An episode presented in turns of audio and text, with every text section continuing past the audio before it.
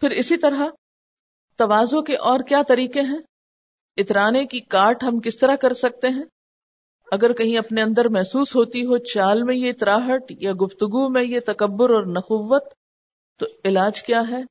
فقراء، مساکین اور مصیبت زدہ لوگوں کے پاس بیٹھنا، یعنی شعوری طور پر اپنے سے کم لوگوں کے ساتھ بیٹھنے کی کوشش، یا بیٹھنا کوشش ہی نہیں کرنا بلکہ کرنا، ان کے ساتھ کھانا کھانا۔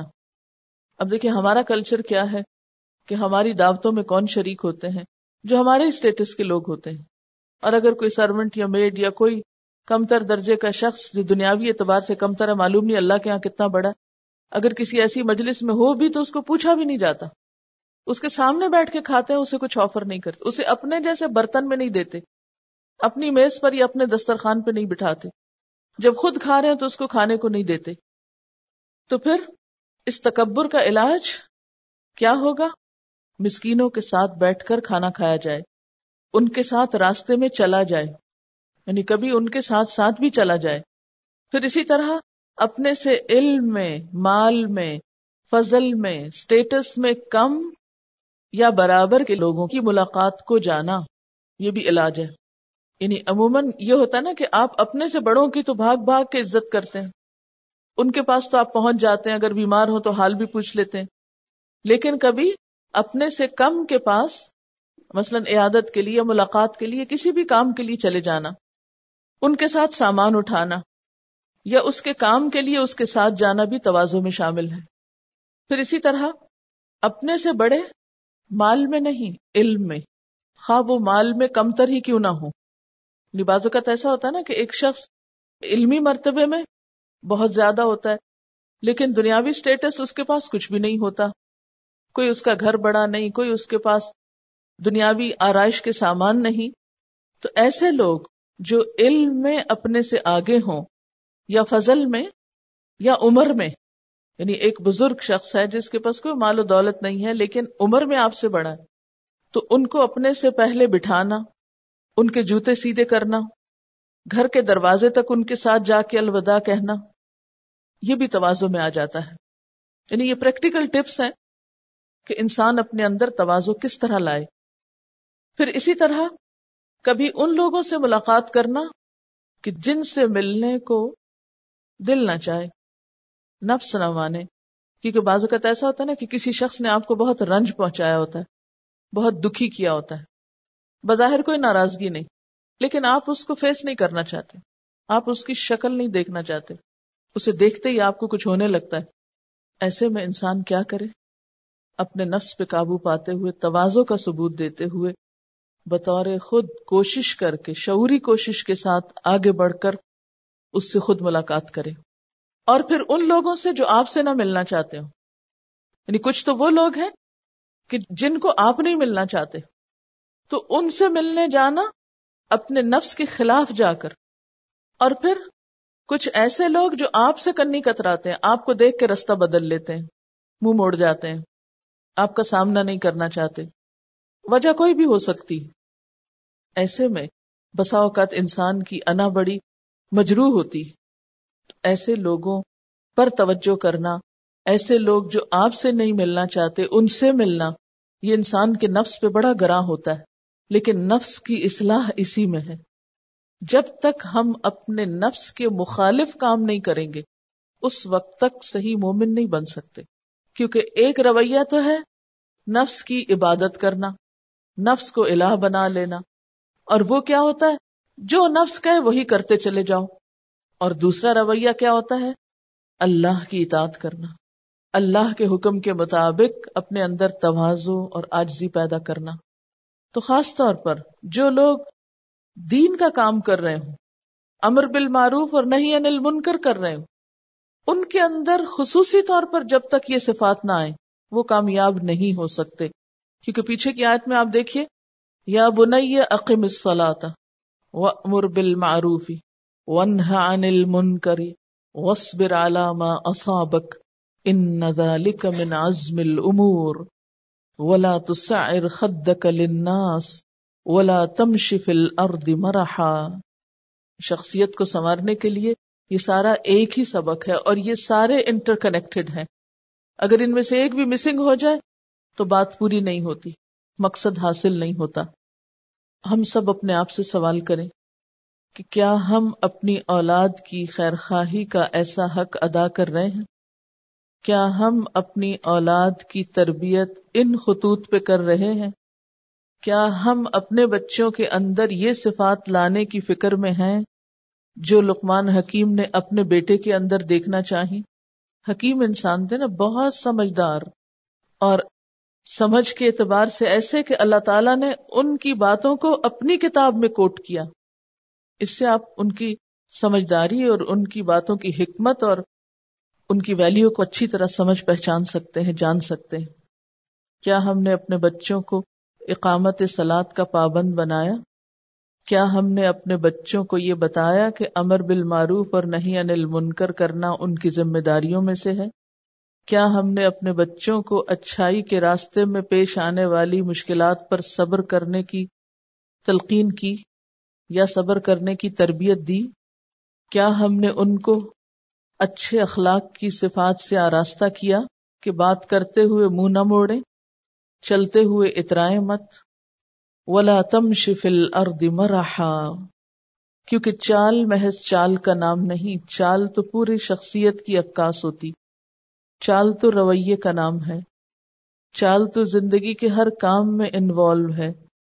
آپ کوئی بھی چھوٹے سے چھوٹا کام کرنا چاہیں یا بڑے سے بڑا، آپ کو ایک جگہ سے دوسری جگہ تو جانا ہی ہوتا ہے، چھوٹے چھوٹے کاموں میں آپ کو حرکت تو کرنی ہی ہوتی ہے، چاہے ایک قدم اٹھا کے کوئی کام کریں یا ایک میل لمبی چال چلیں، دونوں میں ہی اس کا اثر نظر آنا چاہیے کہ اتراہٹ نہ ہو۔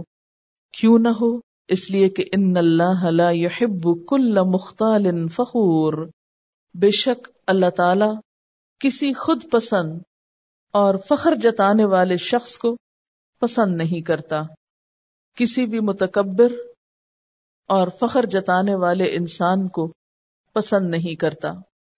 کسی بھی انسان کے اندر پائی جانے والی دو صفات اللہ کو سخت ناپسند ہے، ایک ہے اس کا مختال ہونا، دوسرے فخور ہونا۔ مختال کا لفظ خیل سے ہے، خیل گھوڑے کو کہتے ہیں، تو گھوڑے کے اندر ایک خاص قسم کی اتراہٹ ہوتی، اور خیل سے ہی لفظ خیال بنا ہے، اور خیال کیا ہوتا ہے؟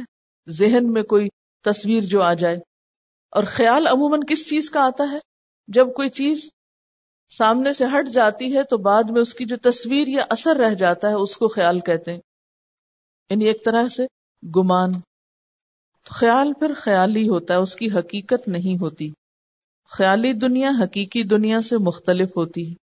تو تکبر کرنے والے کو مختال اس لیے کہا گیا کہ اس کے تکبر کی حقیقت کچھ نہیں، یہ بس اس کا اپنا خیال ہے، اس کی اپنی سوچ ہے کہ وہ بڑی چیز ہے، حالانکہ وہ کوئی بڑی چیز نہیں۔ تو گویا تکبر کا تعلق انسان کے خیالات سے ہوتا ہے، انسان کی سوچ سے ہوتا ہے۔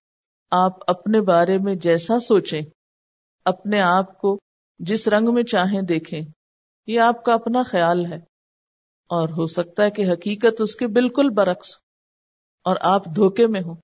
آپ اپنے آپ کو بڑی شے سمجھتے ہوں، اور اللہ کی نگاہ میں آپ کی حیثیت مچھر کے پر برابر بھی نہ ہو، کیونکہ بسا اوقات ہم لوگوں کو صرف ظاہری شکل و صورت، ان کی ظاہری شخصیت اور پرسنالٹی میں پرکھتے ہیں، لیکن متکبر شخص جو قیامت کے دن چیونٹیوں کی شکل میں اٹھے گا، وہ شخص جس کے اندر رائی کے دانے برابر تکبر ہے، وہ جنت میں نہیں جا سکے گا۔ تو ایسا شخص پھر اللہ کی نگاہ میں حیثیت کیا رکھتا ہے؟ تو کوئی شخص جو خود کو بڑی چیز سمجھتا ہو، اسے ساتھ ہی یہ بھی یاد رہنا چاہیے کہ کبھی یہ بھی سوچ لیا کرو کہ تمہارا مقام اللہ کی نگاہ میں کیا ہے۔ کبھی بھی اپنے آپ کی بڑائی کا خیال آنے لگے کہ میں دوسرے سے بہتر ہوں، یہ سراسر شیطانی خیال ہے، انا خیر من۔ اگر یہ آپ کے اندر آتا ہے اور بار بار آتا ہے، اور آپ اپنے آپ کو دوسروں سے ہر وقت کمپیئر کرتے رہتے ہیں کہ میں اس سے زیادہ ذہین ہوں، میں اس سے زیادہ اچھی طرح بول سکتا ہوں، میں اس سے زیادہ خوبصورت ہوں، میں اس سے زیادہ بہتر کام کر سکتا ہوں، تو انا خیر منہ شیطانی جملہ ہے جو شیطان نے انسان کو سجدے سے انکار کرتے وقت بولا تھا اللہ تعالیٰ کے سامنے۔ کیا کسی بھی انسان کا بہتر ہونا محض کسی ایک خاص کوالٹی کی وجہ سے ہوتا ہے؟ مثلاً ایک شخص حسین ہے تو کیا اس کا حسن اس کے کل کی نمائندگی کر رہا ہے یا ایک جزوی سی چیز ہے؟ اسے کہاں سے زوم ہو گیا کہ وہ دوسروں سے بہت بہتر ہے؟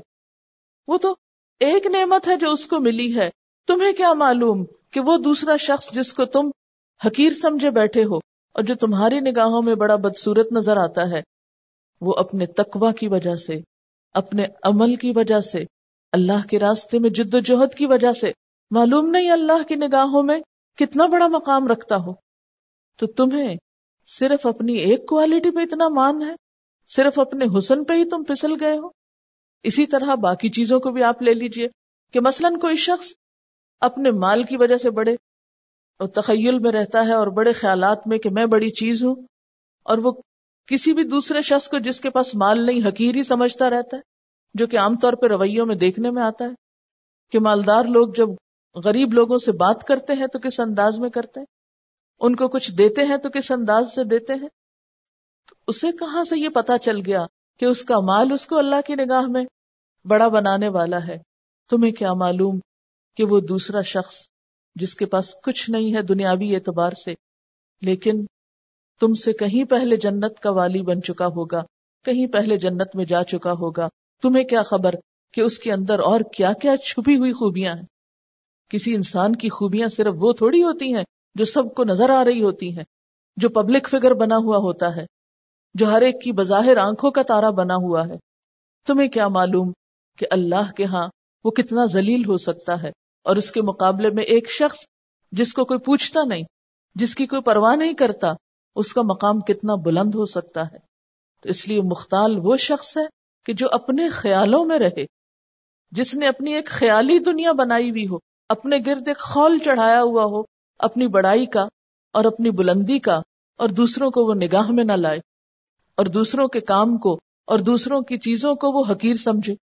اسی طرح اگر کسی ایک خاص انسان کو اللہ تعالیٰ نے کوئی سکل دی ہے، مثلا بولنا بہت اچھا جانتا ہے وہ، یا لکھنا بہت اچھا جانتا ہے، یا کوئی اور آرٹ ورک یا کسی بھی قسم کا کرافٹ اس کو بہت اچھا آتا ہے، اب اس وجہ سے اسے کوئی حق نہیں پہنچتا کہ اپنی کسی ایک صفت کی وجہ سے، کسی جزوی صفت کی وجہ سے وہ اپنے آپ کو دوسروں سے بڑا سمجھنے لگے اور دوسروں کی ہر کوالٹی کو حقیر اور ذلیل سمجھے۔ یا اسی طرح کوئی بھی اور چیز، کوئی بھی صفت، ہمیشہ دیکھیے کہ بحیثیت کل آپ کیا چیز ہیں، اور بحیثیت کل بھی کیا چیز، کتنا کمزور ہے انسان۔ بظاہر ہر فن مولا بننے والے بھی کہاں کہاں منہ کے بل گرتے ہیں، کہاں کہاں ٹھوکرے کھاتے اور ذلیل ہوتے ہیں۔ ایک لمحے کی دیر نہیں، دھڑکتا دل صرف ایک منٹ کے لیے بند ہو جائے تو پھر دیکھیں کہ کہاں سے کچھ بول بھی سکیں، یا کچھ سوچ بھی سکیں، یا چل بھی سکیں، یا اپنے ہاتھ بھی ہلا سکیں، یا منہ پہ بیٹھی مکھی بھی اڑا سکیں۔ کیا حقیقت ہے انسان کی، کیا گنجائش ہے اس کے پاس کہ وہ خود کو دوسروں سے بہتر سمجھنے لگے اور انا خیر منہ کے دھوکے کا شکار ہو جائے۔ ان اللہ لا يحب، ایسا شخص اللہ کو تو بالکل بھی پسند نہیں۔ کل مختال، کل سارے کے سارے، کوئی ایک نہیں ہے، چند ایک نہیں، سب ایسے لوگ کہ جو اس صفت کا شکار ہوں، جو اس دھوکے کا شکار ہوں، جو مختال بنے بیٹھے ہوں، اور اس کے ساتھ ساتھ مزید یہ کہ فخور بھی بن جائیں۔ فخور کیا چیز ہوتی ہے؟ فخور کا لفظ فخر سے نکلا ہے۔ فخر کہتے ہیں پھٹنے کو، یہ جو بچتی ہوئی مٹی ہوتی ہے اس کو فخار کہتے ہیں، فخار مٹکے کو بھی کہتے ہیں۔ مٹکے کی صفت کیا ہوتی ہے؟ ذرا سا ہاتھ لگ جائے ایک دم زور سے آواز نکلے گی، اس سے فوراً بجے گا۔ جو سالڈ چیز ہوتی ہے آپ اس کے اوپر جتنا مرضی ہاتھ مارو بہت کم آواز نکلے گی اس سے، لیکن جو مٹکا ہے اندر سے خالی ہے اور باہر سے بہت بڑا پیٹ نکلا ہوا اس کا، اس پہ ہلکی سی ضرب بھی ایک بڑی سی بھیں کو آواز دے گی۔ تو فخور ایسے ہی شخص کو کہتے ہیں کہ جو اندر سے کچھ نہیں، انتہائی کمزور ہے، انتہائی شیکی ہے، لیکن باہر سے بہت بڑا خول چڑھایا ہوا اس نے مٹکے کی طرح، اور چھوٹی سی بات پر بھی وہ آپے سے باہر ہونے لگتا ہے، شور مچانے لگتا ہے، اور خاص طور پر کس چیز کا شور؟ اپنی تعریفوں کا شور، اپنی خوبیوں کے بیان کرنے کا شور۔ تو فخر ان چیزوں پہ اترانے کو کہتے ہیں جو انسان کے ذاتی جوہر سے باہر ہوں، یعنی جس میں اس کا کوئی ذاتی کمال نہ ہو. یعنی فخر کن چیزوں پہ؟ عموماً جو انسان کی ذاتی ملکیت میں نہیں. مثلاً ذہانت ہماری ذاتی پیداوار ہے، ہمارا جو ذہن ہے یا یہ جو بولنے کی قوت ہے یہ کوئی ہماری ذاتی خوبی ہے؟ ہم نے اپنا دماغ خود بنایا ہے، اپنا ذہن خود بنایا، یہ ذہانت ہم نے اپنے آپ کے اندر خود ڈال لی ہے؟ نہیں، یہ تو اللہ کی دی ہوئی امانت ہے جو اس نے ہمارے اندر دوسروں سے مختلف رکھ دی، جس پہ ہم بڑے مان کر کے بیٹھے ہوئے ہیں. حسن ہمارا ذاتی کمال ہے، ہم نے اپنے آپ کو خود بنایا تھا، اپنی آنکھوں کا رنگ خود سلیکٹ کیا تھا، اپنی شکل و صورت خود ڈیزائن کی تھی؟ نہیں، جو کچھ بھی ملا ہے اس نے دیا ہے، وہاں سے آیا ہے. جب اپنا ہے بھی نہیں، ذاتی کمال بھی کچھ نہیں، اپنی ملکیت بھی نہیں، پھر فخر کس بات کا؟ پھر کس بات پہ بج رہے ہیں؟ پھر کس بات پہ شور ہے؟ اسی طرح مال کو عموماً لوگ اپنا ذاتی کمال سمجھتے، جیسے قارون نے کہا تھا انما اوتیتہ علی علم من عندی، یہ تو مجھے اپنے علم کی وجہ سے ملا ہے، یہ تو میری قابلیت ہے، میری لیاقت ہے، یہ تو میں ہوں جس نے یہ اتنے مال کے انبار لگا لیے اپنے آس پاس.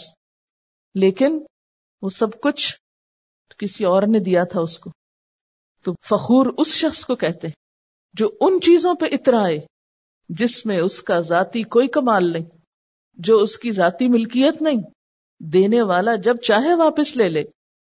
اور پھر فخور میں یہ صفت بھی آتی ہے کہ انسان اس کمال کی وجہ سے بس شور مچاتا رہے، بجتا رہے، اس کا اظہار کرتا رہے، اپنے منہ میاں مٹھو بنا رہے.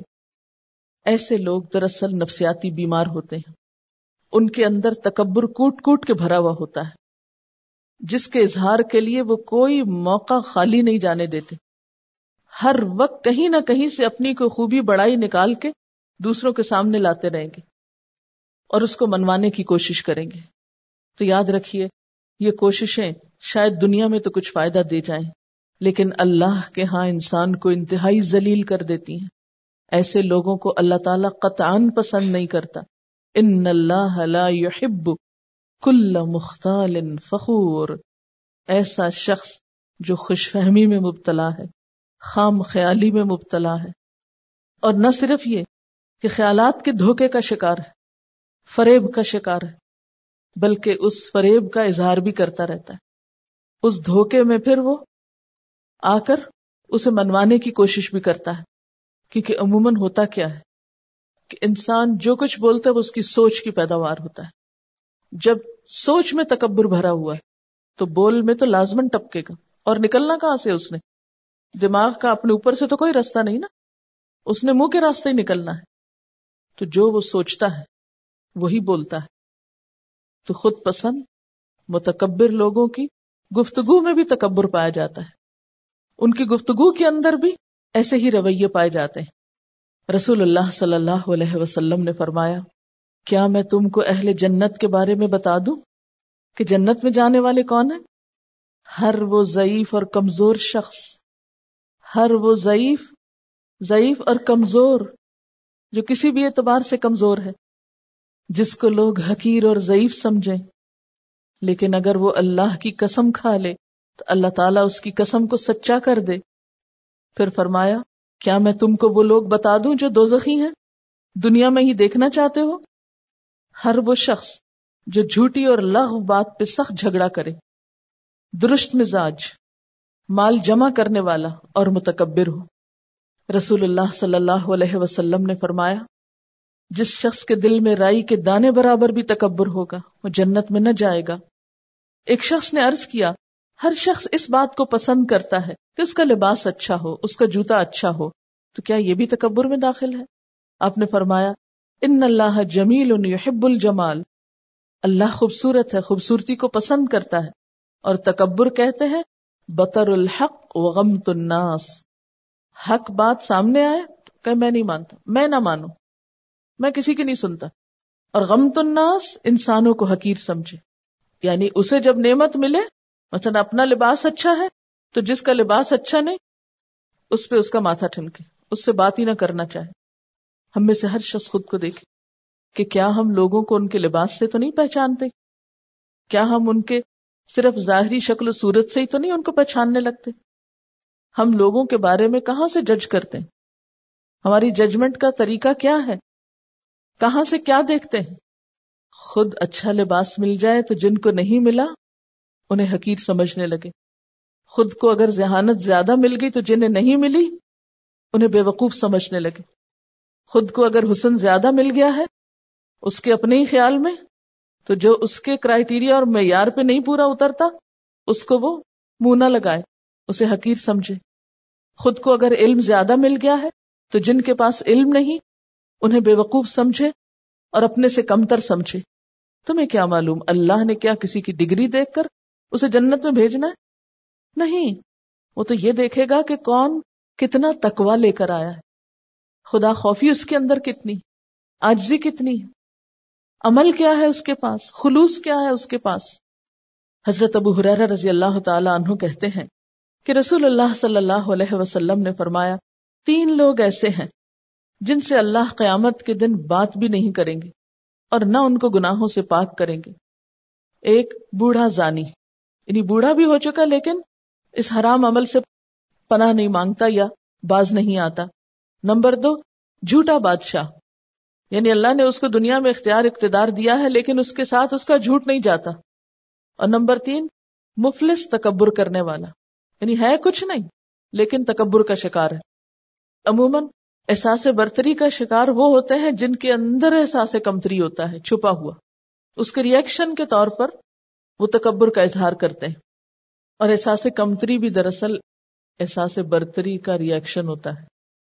آپ دیکھیں گے کہ جو لوگ احساس برتری کا شکار ہوتے ہیں اندر سے، باہر سے وہ احساس کمتری کے شکار ہوتے ہیں، اور جو اندر سے احساس کمتری کا شکار ہوتے ہیں وہ باہر سے احساس برتری کا شکار ہوتے ہیں۔ یہ دونوں چیزیں مل کے جوڑا بناتی ہیں۔ وہ جیسے سیسا ہوتا ہے نا، ایک چیز جھکے تو دوسری لازمن اٹھ جاتی ہے۔ اگر اندر سے آپ ڈرے ہوئے ہیں تو باہر سے اکڑ کے دکھا رہے ہیں، اور اگر باہر سے آپ بڑے سبمسو نظر آ رہے ہیں تو اندر آپ کے کوئی دال میں کالا ہے۔ جو شخص دل کا صاف ہوتا ہے اس کو کسی کے ساتھ بات کرنے میں مشکل نہیں پیش آتی۔ اس نے کسی کا کچھ چرایا نہیں، اس نے کسی کا حق نہیں مارا، اس نے کسی کے ساتھ زیادتی نہیں کی۔ لیکن جو زیادتی کرتا ہے، عموماً آپ دیکھیں کہ مجرمانہ ذہنیت عموماً جن لوگوں کی ہوتی ہے یا انہوں نے کوئی کرائم کیا ہوتا ہے، ان کے گفتگو کا انداز یا ان کا سٹائل اور ایک عام سیدھے سادے شخص کا سٹائل جو ایک شریف آدمی ہے بالکل مختلف ہوگا۔ حضرت اسماء بنت امیس کہتی ہیں، میں نے رسول اللہ صلی اللہ علیہ وسلم کو یہ فرماتے ہوئے سنا کہ جو شخص اللہ کی رضامندی حاصل کرنے کے لیے تواضع سے کام لے، اللہ تعالیٰ اس کے مرتبے کو بلند کر دیتا ہے۔ وہ اپنے آپ کو اپنی نگاہ میں حقیر و ذلیل جانتا ہے کہ میں کچھ نہیں، اور لوگوں کی نگاہ میں وہ بزرگ و برتر ہوتا ہے۔ اور جو شخص غرور اور تکبر کرتا ہے، اللہ تعالیٰ اس کو پست کر دیتا ہے، نیچے کر دیتا ہے، پھر وہ لوگوں کی نگاہ میں حقیر اور ذلیل ہوتا ہے۔ اپنی نگاہ میں وہ اپنے آپ کو بڑا خیال کرتا ہے، یہاں تک کہ پھر وہ لوگوں کی نگاہ میں کتے اور سور سے بھی بدتر ہو جاتا ہے، یعنی کچھ بھی اس کی عزت نہیں رہتی۔ رسول اللہ صلی اللہ علیہ وسلم نے فرمایا، قیامت کے دن تکبر کرنے والوں کو چھوٹی چیونٹیوں کی طرح اٹھایا جائے گا، یعنی صرف چیونٹی بھی نہیں، چھوٹی چیونٹی ہوتی ہے نا، بہت باریک باریک، بہت ہی چھوٹی۔ ذلت و خواری ان کو چاروں طرف سے گھیرے ہوئے ہوگی، اور ان کو جہنم کے ایک قید خانے کی طرف جس کا نام بلس ہے ہانکا جائے گا۔ ان کے اوپر آگ ہوگی، اور ان کو دوزخیوں کا نچوڑ، خون، پیپ، کچھ لہو پلایا جائے گا۔ رسول اللہ صلی اللہ علیہ وسلم نے فرمایا، 3 چیزیں نجات دینے والی اور 3 چیزیں ہلاک کرنے والی۔ نجات دینے والی چیزیں، نمبر 1، ظاہر و باطن میں اللہ تعالیٰ سے ڈرنا۔ نمبر 2، خوشی اور ناخوشی دونوں حالتوں میں حق بات کہنا۔ نمبر 3، دولت مندی اور فقیری دونوں حالتوں میں میانہ روی اختیار کرنا۔ اور ہلاک کرنے والی چیزیں، نمبر 1، وہ خواہش نفس جس کی پیروی کی جائے، اور نمبر 2، وہ حرص اور بخل جس کا انسان غلام بن جائے، اور نمبر 3، آدمی کا اپنے آپ کو دوسروں سے برتر خیال کرنا۔ یہ چیز ہے انسان کو ہلاک کرنے والی، اپنے آپ کو دوسروں سے برتر سمجھنا۔ اسی لیے اللہ کے رسول صلی اللہ علیہ وسلم نے یہ دعا بھی سکھائی اللہم اجعلنی فی عینی صغیرا وفی اعین الناس کبیرا. اللہ مجھے میری نگاہوں میں، میری اپنی نگاہوں میں میرا اپنا آپ چھوٹا کر دے کہ میں خود کو بڑی چیز نہ سمجھا کروں، اور مجھے لوگوں کی نگاہوں میں بڑا کر دے. وقصد فی مشیک، اور اپنی چال میں درمیانہ روی اختیار کرو. پہلے فرمایا اتراؤ مت، یہاں فرمایا چال میں افراط و تفرید سے بچو. وقصد، اعتدال اختیار کرو. وقصد کا لفظ قاف صاد دال سے ہے، راستے کا سیدھا ہونا. اقتصاد اسی سے نکلا ہے، جو افراط اور تفرید کے درمیان میں ہو، جیسے سخاوت جو بخل اور اسراف کے بیچ میں ہوتی. یعنی لفظی معنی تو اس کا یہ ہے، مالی امور میں عموماً یہ لفظ بولا جاتا ہے، لیکن قصد کا لفظ کنایہ کے طور پہ ہر اس چیز کے لیے بولا جاتا ہے جس کے پسندیدہ اور ناپسندیدہ ہونے میں شبہ ہو، یعنی جو نہ تو بالکل پسندیدہ ہو اور نہ ہی بالکل مذموم، بلکہ دونوں کے بیچ کی چیز ہو، درمیانہ روی جس کو کہتے ہیں. تو جب یہ فرمایا کہ چال میں تم درمیانہ روی اختیار کرو، تو اس سے مراد کیا ہے کہ چال نہ تو اتنی سست ہو، نہ اتنی ڈھیلی ہو کہ جیسے کوئی بیمار جا رہا ہے، اور نہ اتنی تیز ہو کہ انسان کے شرف اور وقار کے خلاف ہو. عباد الرحمن کی خوبی کیا بتائی گئی تھی؟ وَعِبَادُ الرَّحْمَنِ الَّذِينَ يَمْشُونَ عَلَى الْأَرْضِ هَوْنًا، اللہ کے بندے زمین پر آہستگی سے چلتے ہیں، پروقار طریقے سے اور سکونت کے ساتھ چلتے ہیں. حضرت ابو ہریرہ رضی اللہ تعالی عنہ سے روایت ہے کہ میں نے رسول اللہ صلی اللہ علیہ وسلم کو فرماتے ہوئے سنا کہ جب نماز کھڑی ہو جائے تو تم اس کے لیے دوڑتے ہوئے مت آؤ، آرام سے معمول کی چال چلتے ہوئے آؤ اور سکینت اختیار کرو. جو نماز امام کے ساتھ پا لو وہ پڑھ لو، اور جو تم سے فوت ہو جائے اسے پورا کر لو. یہ کیوں فرمایا؟ اس لیے کہ مسجد عبادت کی جگہ ہے. اگر چند لوگ بھی دوڑنا شروع کر دیں مسجد میں تو اس سے نماز کا خشوع و خضوع جاتا رہے گا، لوگوں کے اندر خوف و ہراس پیدا ہو جائے گا. مثلا کوئی شخص آپ میں سے کلاس میں لیٹ آیا، دیر ہو گئی اس کو آنے میں، اب وہ اندر آنے کے لیے چلنے کی بجائے دوڑنا شروع کر دے تو اس کا نتیجہ کیا ہوگا کہ دوسرے بھی پریشان ہوں گے، ان کی توجہ اس کی طرف ہو جائے گی. اس طرح وہ دوسروں کو اذیت دینے کا سبب بنے گا.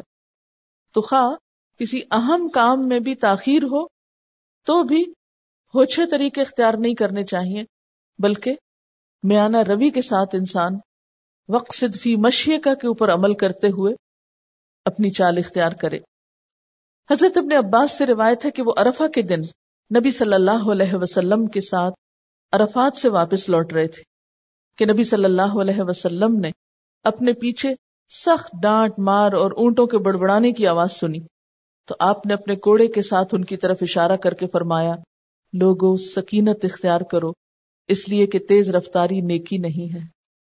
یعنی حج کا موقع ہے، عبادت کا موقع ہے، اور اس میں بھگدڑ مچائی ہوئی ہے، مار رہے ہیں جانوروں کو، جلدی کرو نکلو آگے، گویا کسی ریس میں جا رہے ہوں. تو آپ صلی اللہ علیہ وسلم نے اس انداز کو سخت ناپسند کیا کہ نہیں، سکینت اختیار کرو، ایک معتدل شرافت کا رویہ اختیار کرو. حضرت سہل بن سعد سے روایت ہے کہ نبی صلی اللہ علیہ وسلم نے فرمایا، الانات من اللہ والعجلۃ من الشیطان، کہ آہستگی اللہ کی طرف سے ہے اور جلدی شیطان کی طرف سے ہے. آہستگی سے مراد سستی نہیں ہے، سستی ایکسٹریم رویہ، آہستگی سے مراد معقول انداز ہے. آپ صلی اللہ علیہ وسلم نے فرمایا کہ اچھا طور طریقہ اختیار کرنا اور جلد بازی سے بچنا اور اعتدال کی راہ پہ چلنا نبوت کے 24 حصوں میں سے ایک حصہ ہے. اچھا طریقہ اختیار کرنا یعنی کسی بھی کام میں، اور جلد بازی سے بچنا. مثلا گفتگو میں بھی بہت تیز گفتگو کرنا کہ دوسرے کو سمجھ نہ آئے، تو اس سے بھی بچنا ضروری ہے. اسی طرح چال میں بھی جلد بازی، بھگدڑ مچا دینا، ایک دوسرے کو پش کر کے دھکے دے کے آگے نکلنا، یہ کوئی شرافت کا طریقہ نہیں، بلکہ اس میں بھی اپنے آپ کو روک کے رکھنا، اعتدال کا طریقہ اختیار کرنا، یہ نبوت کے 24 حصوں میں سے ایک حصہ ہے. یعنی ایسا شخص واقعی پھر رسول صلی اللہ علیہ وسلم کی اتباع کرنے والا ہے کہ اس کی شخصیت میں وہاں کی جھلک ہے. حضرت ابو سعید خدری بیان کرتے ہیں کہ ہم آپ صلی اللہ علیہ وسلم کے پاس بیٹھے ہوئے تھے کہ نبی اکرم صلی اللہ علیہ وسلم نے فرمایا کہ تمہارے پاس عبد القیس کے وفد آ پہنچے ہیں. آپ کے پاس مختلف وفود آیا کرتے تھے, حالانکہ وہ کسی کو بھی نظر نہیں آ رہے تھے. ہم ابھی اسی حالت میں تھے کہ وہ آ پہنچے, یعنی تیز تیز وہ آ کر اترے, اور اترتے ہی رسول اللہ صلی اللہ علیہ وسلم کے پاس آ گئے. یعنی باہر سے وفد آیا اور ان کو شوق ہوگا کہ ہم جلدی سے آگے پہنچے, تو تیز تیز چل کے فوراً آپ کے پاس آ گئے. اب دیکھنے میں تو یہ ایکسائٹمنٹ تھی کہ آپ صلی اللہ علیہ وسلم سے ملاقات کریں, شوق کا اظہار تھا, آپ کو خوش ہونا چاہیے تھا. یہ لوگ کتنے اچھے ہیں جو بھاگ کے پہلے آ گئے, بھگدڑ مچا کے. لیکن ان میں سے ایک شخص تھا جس کا نام اشج تھا, وہ پیچھے رہ گیا اور وہ بعد میں آیا, یعنی آرام سے چل کر. پھر ایک مقام میں اترا, پھر اپنی اونٹنی کو بٹھایا, اپنے کپڑے ایک طرف رکھے, پھر اطمینان سے رسول اللہ صلی اللہ علیہ وسلم کی خدمت میں آیا. یعنی باقی سارا وفد آتے ہی اس نے یلغار کر دی, اور وہ شخص آرام سے اپنی چیزیں رکھ کے طریقے سے ایک وضع کے ساتھ آپ کی خدمت میں حاضر ہوا, اچھے طریقے سے. اس پر آپ صلی اللہ علیہ وسلم نے اس سے فرمایا, اشج, تم میں دو خصلتیں ایسی ہیں جنہیں اللہ تعالیٰ محبوب رکھتا ہے, یعنی تمہارے اندر دو باتیں ایسی ہیں جو اللہ تعالیٰ کو پسند ہیں. ایک ہے حلم, بردباری, اور دوسرے آہستگی سے سوچ سمجھ کے کام کرنا. اشج نے عرض کیا, یا رسول اللہ صلی اللہ علیہ وسلم, کیا یہ صفات مجھ میں خلقی ہیں یا اب پیدا ہوئی ہیں؟ یعنی میں ان صفات کے ساتھ ہی پیدا ہوا ہوں, ان بورن جسے آپ کہتے ہیں؟ آپ نے فرمایا, نہیں, خلقی ہیں, یعنی اب نہیں پیدا ہوئی بلکہ ان بورن ہیں تمہارے اندر. تو یہ قدرتی بات ہے کہ کچھ لوگ گاڈ گفٹڈ ہوتے ہیں, کچھ ایسی خصوصیات, کچھ ایسی صفات, کچھ ایسی باتیں ساتھ ہی لے کے پیدا ہوتے ہیں. لیکن کچھ لوگوں کو پھر کوشش کرنی پڑتی ہے اور اپنے اندر ان صفات کو پیدا کرنا پڑتا ہے, تو ان کو اس کوشش کا بھی اجر ملے گا. لیکن کیا ہم نہیں چاہتے کہ ہم چلیں, ہم گفتگو کریں, ہم کوئی بھی معاملہ کریں اور اللہ تعالیٰ ہمیں پسند کر رہے ہوں, اللہ تعالیٰ ہم سے خوش ہو رہے ہوں, ہم پہ مسکرا رہے ہوں, ہم سے محبت کرتے ہوں؟ تو کیوں نہ ایسی صفات کو اپنے اندر لانے کی کوشش کی جائے. جلد بازی, جذباتیت, ہر چیز میں فوری ری ایکشن, یہ اچھی صفات میں سے نہیں. اور اسی طرح اس کا بھی ری ایکشن پھر نہیں ہونا چاہیے کہ انسان بات ہی نہ کرے, یہ بالکل مریل اور سلو ہو جائے کہ دوسرے بیزار ہونے لگے گفتگو سے, یہ بھی پسندیدہ نہیں. بوقت ضرورت تیز چلنا بھی جائز ہے. عقبہ بن حارث بیان کرتے ہیں کہ میں نے نبی صلی اللہ علیہ وسلم کے پیچھے مدینے میں عصر کی نماز پڑھی, پس آپ نے سلام پھیرا اور نہایت تیزی سے اٹھ کھڑے ہوئے اور لوگوں کی گردن پھلانگتے ہوئے اپنی بیویوں میں سے کسی کے حجرے کی طرف تشریف لے گئے. لوگ آپ کی اس تیز رفتاری سے گھبرا گئے کیونکہ یہ آپ کی نارمل روٹین نہیں تھی, آپ ایسا نہیں کیا کرتے تھے. لیکن اس روز نماز پڑھتے ہی اٹھے اور فوراً نکل گئے. پھر آپ واپس تشریف لائے تو آپ نے دیکھا کہ لوگ آپ کی اس تیز رفتاری پہ تعجب کر رہے ہیں کہ ایسا کیوں کیا ہے. آپ نے فرمایا, مجھے یاد آیا کہ ہمارے پاس سونے یا چاندی کی ڈلی کا کچھ حصہ ہے, یعنی گھر میں کچھ مال رکھا ہے. مجھے یہ بات اچھی نہیں لگی کہ یہ ڈلی مجھے اللہ کی یاد سے روک دے, کسی اور طرف مشغول کر دے, اس لیے میں نے جلدی لا کر اس کو تقسیم کرنے کا حکم دیا. یعنی اس سے کیا ظاہر ہوتا ہے کہ نیک کام میں دیر نہیں کرنی چاہیے. بعض نیک کام, بعض اچھے کام کہ جن کو فوراً کر لیا جائے تو وہ ہو جاتے ہیں, اور اگر آپ چھوڑ دیں تو بھول جاتے ہیں. انہی میں سے ایک کام اللہ کی راہ میں مال خرچ کرنا ہے. کتنے ہی مواقع اور کتنے ہی اوقات ایسے ہوتے ہیں کہ ہم پکا ارادہ کرتے ہیں, پوری نیت کرتے ہیں کہ ہم یہ کام کر لیں گے, اور اگر اس وقت کر لیں تو ہو بھی جاتا ہے, اور اگر نہیں کریں تو اور کام تو شاید پھر کر بھی لیں, لیکن مال خرچ کرنے والا تو لازماً بھولیں گے, وہ نہیں ہوگا پھر. یعنی مال کی محبت چونکہ انسان کے دل میں اتنی شدید ہوتی ہے, وَإِنَّهُ لِحُبِّ الْخَيْرِ لَشَدِيدٌ, کہ ایک لمحے اگر اس کو خرچ کرنے کا خیال آئے بھی فی سبیل اللہ تو اگلے ہی لمحے شیطان اس میں رخنہ اندازی کر دیتا ہے, بھلوا دیتا ہے.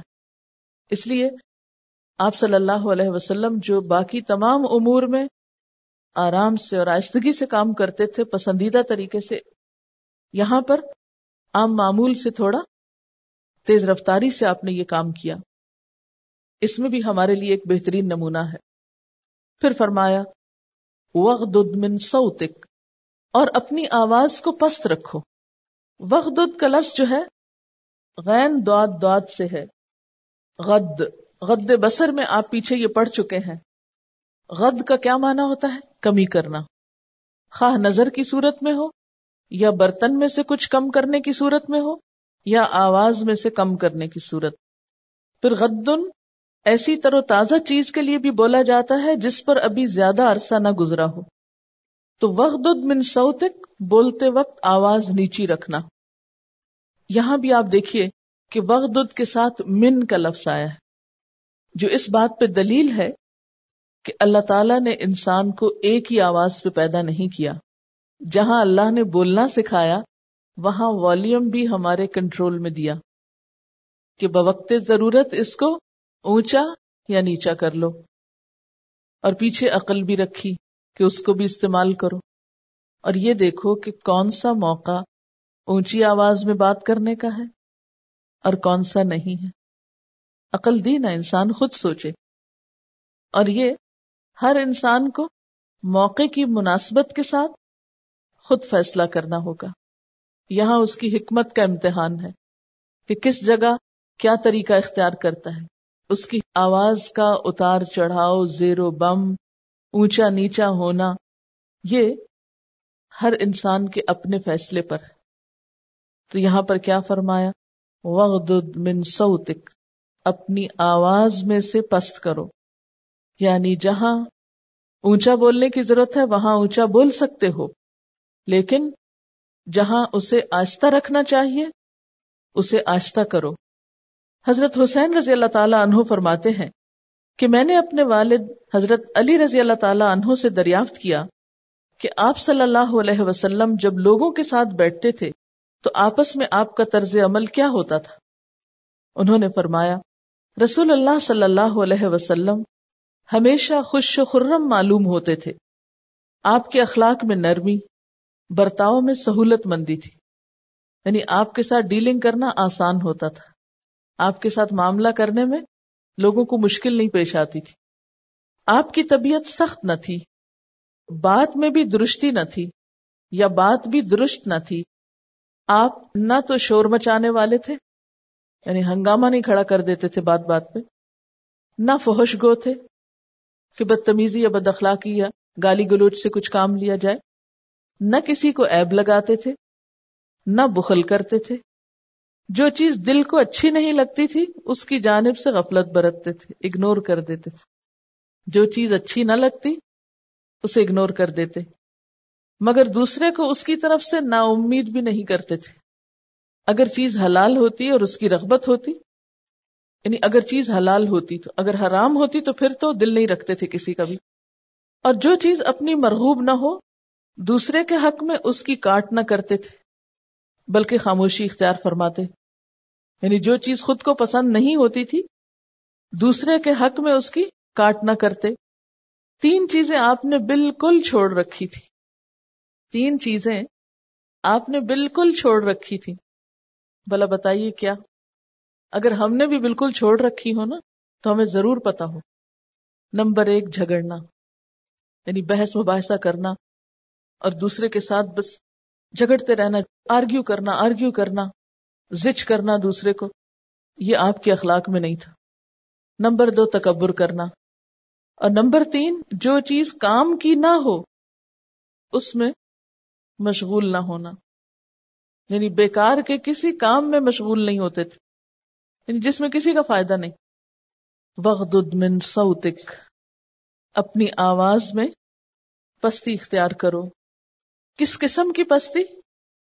اب اس کو ایک مثال سے بتایا، ان انکر الاصوات لصوت الحمیر، سب آوازوں سے زیادہ بری آواز گدھوں کی آواز ہوتی، یعنی گدھے جیسی آواز نہ ہو یا گدھے جیسا انداز گفتگو نہ ہو۔ گدھا کس طرح بولتا ہے؟ جیسے چیخ چلا کے، اس کی آواز میں چیخ ہوتی، اتار چڑھاؤ نہیں ہوتا، بس ایک ہی پچ پہ بولے چلے جاتا ہے، بس اینڈ میں جا کے تھوڑا سا سلو ہوتا ہے. اسی طرح بے معنی اور بے مقصد سا کلام نظر آتا ہے، بے وقت بول اٹھتا ہے. یعنی ہوتا ہے نا کہ کچھ جانور ہوتے ہیں ان کے بولنے کا وقت چہچہانے کا صبح میں ہوتا ہے یا شام میں ہوتا ہے، لیکن گدھا ان ایکسپیکٹڈلی بولنا شروع کر دیتا ہے. آپ کو بالکل اندازہ نہیں ہوتا کہ ابھی وہ کیا کرنے لگے گا. اسی طرح یوں لگتا ہے جیسے سر پہ مسلط ہونے کی کوشش کر رہا ہے، یعنی چیخنا چلانا تو ہے ہی، مسلط ہونے والا انداز ہوتا ہے، کان پھاڑنے والی آواز. اور جب بولنا شروع کرتا ہے تو آپ اسے چپ نہیں کرا سکتے، بولے چلے جاتا ہے، سنائے چلے جاتا ہے، سننے کو تیار نہیں ہوتا اس وقت. یوں لگتا ہے جیسے ان کنٹرولبل آواز ہے. اور جب شروع کرتا ہے بولنا تو یوں اتنا سڈن ہوتا ہے کہ ایک دم جیسے برسٹ آؤٹ ہو جاتا ہے، اچانک کوئی چیز پھٹ پڑی. پھر اسی طرح اس کی آواز سے ایک تکلیف ہوتی ہے، کانوں کو بھی اور دل کو بھی. ایک گستاخ سا انداز نظر آتا ہے، یعنی بات کرنے کے انداز میں گستاخی بھی ہوتی، یعنی کرختگی جس کو بولتے ہیں نا آواز کی، وہ خاص طور پر نمایاں ہوتی ہے، جو وقت دودھ کے اپوزٹ ہے. جب بولتا ہے تو کیا حکم ہے کہ کیا پڑھو؟ لا حول ولا قوت الا باللہ العلی العظیم، اعوذ باللہ من الشیطان الرجیم. انسان جب سنتا ہے تو سنتے رہنے کو دل نہیں چاہتا، اس انتظار میں تو اچھا کب ختم کرے. ایک اور یہ کہ اگر آپ اس کو بولتے دیکھیں تو یہ لگتا ہے جیسے انرجی لگا کے بولا، چیخ چلا کے، جیسے اس کی رگیں پھول جاتی ہیں نا. معلوم نہیں کبھی دیکھنے کا اتفاق ہوا ہے یا نہیں. پھر اسی طرح اس کے بولنے میں یوں لگتا ہے جیسے سانس کی آواز بھی ساتھ ہی شامل ہو گئی. یعنی بعض اوقات ہم جذباتیت میں بولتے ہیں نا تو وہ ساتھ ہی سانس بھی چیخنے لگتا ہے. اور بعض اوقات کیا ہوتا ہے کہ بولتے بولتے اچانک آہستہ ہوتا ہے، پھر اچانک ہی پھر اونچا ہو جاتا ہے، جیسے بولتے ہوئے کچھ یاد آ گیا. ایسے لگتا ہے جیسے کوئی پریشرائز کرتا ہے نا بولتے وقت. پھر یوں لگتا ہے کہ جیسے کسی سخت ضدی چیز کی آواز ہو. اور ویسے بھی آپ دیکھیں کہ گدھا کس چیز کی علامت ہے، سمبل ہے بے وقوفی کا، حماقت کا. ان انکر الاصوات لصوت الحمیر، آوازوں میں سب سے زیادہ ناپسندیدہ آواز گدھے کی آواز ہوتی ہے.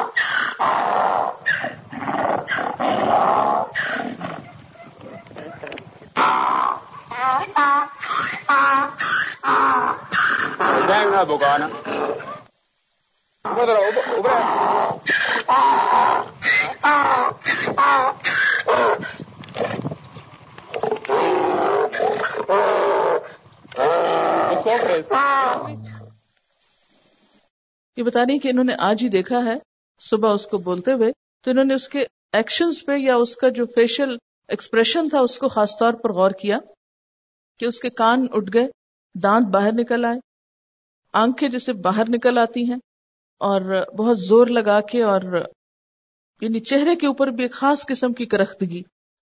اب آپ دیکھیے کہ جب ہمیں منع کیا گیا کہ آپ اپنی آوازوں کو اس طرح نہ کریں، تو اس میں خاص طور پر کس چیز کی طرف توجہ کرنی ہوگی ہمیں، کہ آواز میں کیا نہ ہو، جیسے یہ جو گڑگڑاہٹ سی ہے یا ایک شور اور ہنگامے کی سی کیفیت ہے اور بے سوچی سمجھی. عموماً ایسی آواز اس وقت زیادہ ہوتی ہے کہ جب انسان غصے اور جذبات کے ساتھ بول رہا ہو. اہم ترین چیز یہ کہ سماعت پہ بھاری ہے. گفتگو کرتے وقت ایسا انداز اختیار نہ کریں کہ جو دوسرے کی سماعت پہ بھاری ہو، یعنی چیخنے چلانے والا یا متکبرانہ انداز. اور پھر آپ دیکھیے کہ اگر پیچھے سے اس کو ملا کر دیکھیں تو کیا پرسنالٹی سامنے آتی ہے. وَلَا تُسَعِرْ خَدَّكَ لِلنَّاسِ وَلَا تَمْشِ فِي الْأَرْضِ مَرَحًا وَاقْصِدْ فِي مَشْيِكَ وَاغْضُضْ مِنْ صَوْتِكَ. اوپر بھی اگر آپ دیکھیں تو چال اور انداز گفتگو کو کمبائن کیا گیا ہے، یہاں بھی چال اور آواز کو کمبائن کیا گیا ہے. تو گویا انسان کی شخصیت کے ظاہری پہلو دو ہیں، کہ وہ بولتا کس طرح ہے، چلتا کس طرح ہے، معاملہ کس طرح کرتا ہے، رکھ رکھاؤ کس طرح کرتا ہے. کیونکہ آپ صلی اللہ علیہ وسلم شور مچانے والے نہ تھے. اچھا ہمارا حال کیا ہوتا ہے؟ دروازہ کھولیں، کھینچ کے کھولتے ہیں، بند کریں دڑ سے بند کرتے ہیں، جس چیز کے پاس سے گزرے اس کو ٹکر لگاتے ہیں. کتاب کھولیں تو شور مچاتے ہیں، کاغذ پلٹیں تو شور مچا رہے ہوتے ہیں، حتیٰ کہ قلم بھی رکھیں تو وہ بھی ہم آرام سے نہیں رکھتے، وہ بھی پھینک کے رکھتے ہیں. کوئی چیز کسی کو پکڑائیں پھینک کے دیتے ہیں. یہ سب بد اخلاقی کی علامات ہیں. ایسی شخصیتیں جب تبلیغ کرتی ہیں تو ان کی بات کوئی سننا نہیں چاہتا، ان سے کوئی ملنا نہیں چاہتا، ان سے کوئی تعلق نہیں رکھنا چاہتا، کہ جسے دیکھ کر انسان کو اریٹیشن اور بیزاری ہونے لگے. یعنی جب لوگوں کے لیے آپ کی آواز سننا اور آپ کی چال دیکھنا ہی ناقابل برداشت ہو جائے تو وہ بیٹھ کے آپ سے کیا سیکھیں گے، کیوں سیکھیں گے؟ جب آپ کے اپنے اندر ہی وہ خوبی نہیں تو دوسروں کو کیا بانٹنے جا رہے ہیں؟ پہلے تو پھر اپنی اصلاح کی ضرورت، اور اس کے لیے بہترین طریقہ کیا ہے؟ مومن مومن کا آئینہ ہے. اپنے اپنے دوستوں سے پوچھ لیں، ایک دوسرے سے پوچھیں کہ آپ کی گفتگو میں، آپ کی چال میں کون سی چیزیں یا آپ کی شخصیت میں کون سی چیزیں ناپسندیدہ ہیں، اور ان کو مان بھی لیں، کیونکہ بعض اوقات ہم ماننا نہیں چاہتے. اگر ہیں تو تبھی کسی کو نظر آئی ہے نا، اگر ہیں ہی نہیں تو دوسرا کیوں دیکھ رہا ہے؟ اور اگر وہ دیکھ رہا ہے تو اس کا مطلب ہے کہ اسے نظر آ رہا ہے، آپ کو خود نہیں آ رہا. عام طور پر ہم جب دین کی بات کرتے ہیں تو صرف اخلاص کی، اندر کے اچھا ہونے کی، تقویٰ کی، اور وہ اس لیے بھی کہ وہ کسی کو نظر جو نہیں آتا، تو اس پہ آپ جتنا چاہیں بول لیں. تو جو چیزیں کسی کو نظر آتی ہیں یا ظاہریت جو ہے، اس کی اہمیت بھی کم نہیں. یعنی ظاہری پرسنالٹی جو ہے تبلیغ کے لیے وہ بھی بہت ضروری ہے، اس کا سنوارنا، اس کا اچھا بنانا بھی بہت اہم ہے. صرف اندر کے اچھا ہونے سے بات نہیں بنے گی، اور یہ یقین رکھیے کہ اگر اندر اچھا ہے تو ظاہر اچھا ہونے میں دیر نہیں لگے گی، وہ اچھا ہونے لگے گا. اچھا، لقمان کی یہ نصیحتیں اگرچہ ہر ایک کے لیے خیر و برکت اور نصیحت کا سبب ہیں، لیکن خصوصیت کے ساتھ ان کے لیے جو کہیں بھی قیادت کی ذمہ داری نبھا رہے ہوں، جو لیڈرشپ کے رول پر کام کر رہے ہوں. اور جب ایک شخص تبلیغ کے میدان میں نکلتا ہے تو دوسرے معنوں میں یا دوسرے لفظوں میں وہ دوسروں کو لیڈ کر رہا ہوتا ہے، ان کی رہنمائی کر رہا ہوتا ہے. جب یہ گدھے کی آواز سنی تو مجھے بالکل میڈنس اور وائلڈ کا ایک دم سے پکچر آئی تھی. میں بس یہ سوچی تھی کہ I was relating it with current circumstances. مطلب کہ جس طرح سے فار ایگزامپل اگر میوزک اگر دیکھیں، آج کل میوزک میں the most popular music is that which is wild and mad. That's what children like, that's what people like. جس میں زیادہ شاؤٹنگ ہو، جس میں زیادہ روڈنس ہو. مطلب کہ لٹرلی مجھے ایسا لگتا ہے جیسے I'm listening to a latest song. بالکل ایسا لگتا ہے. The more you scream, جتنا چیخیں، جتنا وائلڈ ایکٹ کریں، the more cool it is. جس کو ہارڈ راک کہتے ہیں. ریپ جو ہے، گاتے وقت ایکشنز اس طرح ہوتے ہیں کہ جس میں ایکشنز میں بھی ایک جنگلی پن نظر آتا ہے. تو آپ دیکھیں کہ دونوں ہی احکام کی خلاف ورزی ہو گئی، وقصد فی مشیے کا، وغضض من صوتے کا، کیونکہ ان دونوں کا آپس میں گہرا تعلق ہے. آپ کی اگر آواز میں نرمی ہے یا آواز میں اگر ٹھہراؤ ہے تو اس کا اثر آپ کی چال ڈھال پہ بھی ہوگا، آپ کے رکھ رکھاؤ، انداز پر بھی. اور اگر آپ کا انداز ٹھہرا ہوا ہے تو آپ تیز بات کر ہی نہیں سکتے، آپ چیخ چلا ہی نہیں سکتے، آہستہ بولنے کے لیے کوشش کرنا پڑتی. اور میرے خیال ہے کہ یہ اکثریت کی کمزوری ہوتی ہے. خلق الانسان عجولا، انسان پیدا ہی جلد باز کیا گیا ہے. تو اکثریت کے اندر یہ ان بورن نہیں ہوتا، آپ کو اپنے آپ کو خود سلو ڈاؤن کرنا پڑتا ہے، اس میں محنت لگتی ہے، کوشش کرنا پڑتی ہے. اور اگر آپ شعوری کوشش کرتے رہیں تو وقت آتا ہے کہ آپ کے اندر یہ چیز آ جاتی ہے. اور یہ شیطان کے وسوسے ہیں کہ یہ تو ہو نہیں سکتا اور یہ تو مصنوعی لگنے لگا. نہیں، اللہ تعالیٰ کا حکم ہمارے اندر تصنع نہیں پیدا کرتا. شروع میں ایسا ہوتا ہے کہ جب آپ کوئی بھی نیا کام کرنے لگتے ہیں تو وہ مصنوعی لگتا ہے، کیونکہ ابھی وہ آپ کے اپنے اندر پیوست نہیں ہوا ہوتا. کچھ دن مصنوعی لگے گا، پھر وہ آپ کی عادت ثانیہ بن جائے گا، اور پھر وہ مصنوعی پن ختم ہو جائے گا. گدھے کی آواز سن کر جو سب سے پہلی چیز محسوس ہوتی ہے وہ گھبراہٹ ہے. تو اس سے یہ بھی پتہ چلتا ہے کہ گفتگو کا ایسا انداز جو دوسروں کو گھبرا دے، دوسروں کی سماعت پہ، دوسروں کے دل پہ گراں گزرے وہ ناپسندیدہ ہے. اس انداز سے اللہ کا کلام اگر دوسروں کو دیا جا رہا ہے، جو بعض اوقات افسوس کے ساتھ یہ کہ بعض لوگوں کا سٹائل ہوتا ہے، ویسا قرآن پڑھ کے سنا رہے ہیں یا درس دے رہے ہیں یا کوئی تبلیغ کر رہے ہیں تو وہ چیخنے کا سا ایک سٹائل ہوتا ہے یا آواز میں ایک چیخ شامل ہو جاتی ہے، تو وہ دوسروں کے لیے گرانی کا سبب بنتی ہے، گھبراہٹ کا سبب بنتی ہے. انسان کی توجہ پھر اصل بات کی طرف نہیں جاتی، وہ دوسرے شخص کے سٹائل میں ہی کھویا رہتا ہے کہ یہ کس وقت سما خراشی ختم ہوگی. لقمان حکیم کے اپنے بچے کو بلانے کا جو انداز ہے وہ بھی قابل غور ہے، یعنی اس کو خطاب کرنے کا جو سٹائل ہے، یا بنیا، اے میرے بچے، اے بیٹے. بنیا تصغیر ہے نا، جسے عام طور پر ہم بچونگڑے کہتے ہیں، چھوٹو، یا وہ تو زیادہ ہی لاڈ کی طرف نکل جاتا ہے لفظ. لیکن بنیا ابنی نہیں ہے، جیسے ابراہیم علیہ السلام اپنے والد کو بہت پیار سے بلاتے ہیں بات سمجھانے کے لیے، یا ابتی، تو اسی طرح یہاں پر یہ یا بنیا کہہ کے بلاتے ہیں. تو جب آپ کسی سے بات کرتے وقت اس کا نام یا اس کا کوئی خطاب یا اسے کسی بھی خاص لقب سے بلاتے ہیں، یا بلانے کے انداز میں ایک محبت ہے، تو اگلی بات بھی اچھی ہو جائے گی. اور جب ہم دوسرے کو مخاطب ہی روڈ طریقے سے کرتے ہیں، کبھی اس کا ڈائریکٹ نام لے کے یا کبھی اس کا کوئی اور اسی طرح کا لقب لے کے، اور اس میں کوئی محبت یا کوئی ہمدردی یا کوئی خیر خواہی کے جذبات نہیں ہوتے، تو بھی آپ دیکھیں کہ اگلی بات بھی غیر مؤثر ہو جاتی. عموماً ہماری تبلیغ کا سٹائل کیا ہوتا ہے کہ شروع اس سے کرتے ہیں، یہ نہ کرو، یہ نہ کرو، وہ نہ کرو. انہوں نے سب سے پہلے اللہ تعالیٰ سے جوڑا، پھر یہ احساس دلایا کہ دیکھو اس سے کوئی چیز چھپی ہوئی نہیں، پھر حقوق اللہ سے آغاز کیا، اقیم الصلاۃ سے، پھر دوسروں کو تبلیغ کرنے سے، پھر اس کے بعد شخصیت کی تعمیر. ہم عام طور پہ کہتے نہیں جب سب کچھ ٹھیک ہو جائے گا پھر تبلیغ کریں گے. انہیں کہا نہیں، تبلیغ شروع کرو اور ساتھ اپنے اندر یہ صفات بھی پیدا کرتے جاؤ، کیونکہ اگر آپ دوسروں کو بتائیں گے نہیں تو آپ کو اپنی شخصیت کے بارے میں غلطیاں پتہ بھی نہیں چلیں گی، اس کی اصلاح کی فکر بھی نہیں کریں گے. تبلیغ کرنا یا امر بالمعروف اور نہی عن المنکر تو دراصل ایک ذریعہ ہے اپنی اصلاح کا. بہت سے لوگ اس غلط فہمی کا شکار ہوتے ہیں کہ جب ہم خود ٹھیک نہیں تو ہم دوسروں کو کیا بتائیں، تو ہم تو اس وقت بتانا شروع کریں گے جب ہم بالکل پرفیکٹ ہو جائیں گے. معلوم نہیں وہ پرفیکٹ لوگ دنیا کے کس حصے میں رہتے ہیں اور وہ کب ہوا کرتے ہیں کہ جس کے بعد ان کو لائسنس ایشو ہوتا ہے امر بالمعروف اور نہی عن المنکر کا. یہ کہہ رہے ہیں کہ عام طور پر یہ ہوتا ہے کہ آپ جب دوسروں کو نصیحت شروع کرتے ہیں تو اپنے آپ کو بھول جاتے ہیں اور زیادہ ان میں انوالو ہو جاتے ہیں اور اپنے آپ کو اگنور کر دیتے ہیں. تو بات یہ ہے کہ نہیں، ایسا نہیں ہوتا، اس لیے کہ آپ خود بھولیں بھی تو لوگ آپ کو بھولنے نہیں دیتے.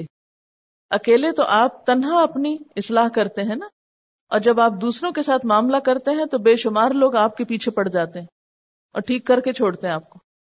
گھر میں بچے ہی نہیں پیچھا چھوڑتے، چھوٹی چھوٹی باتوں کو نوٹس کرتے ہیں، ہر وقت یاد دلاتے ہیں، وعدہ خلافیاں اور بہت سی چیزیں.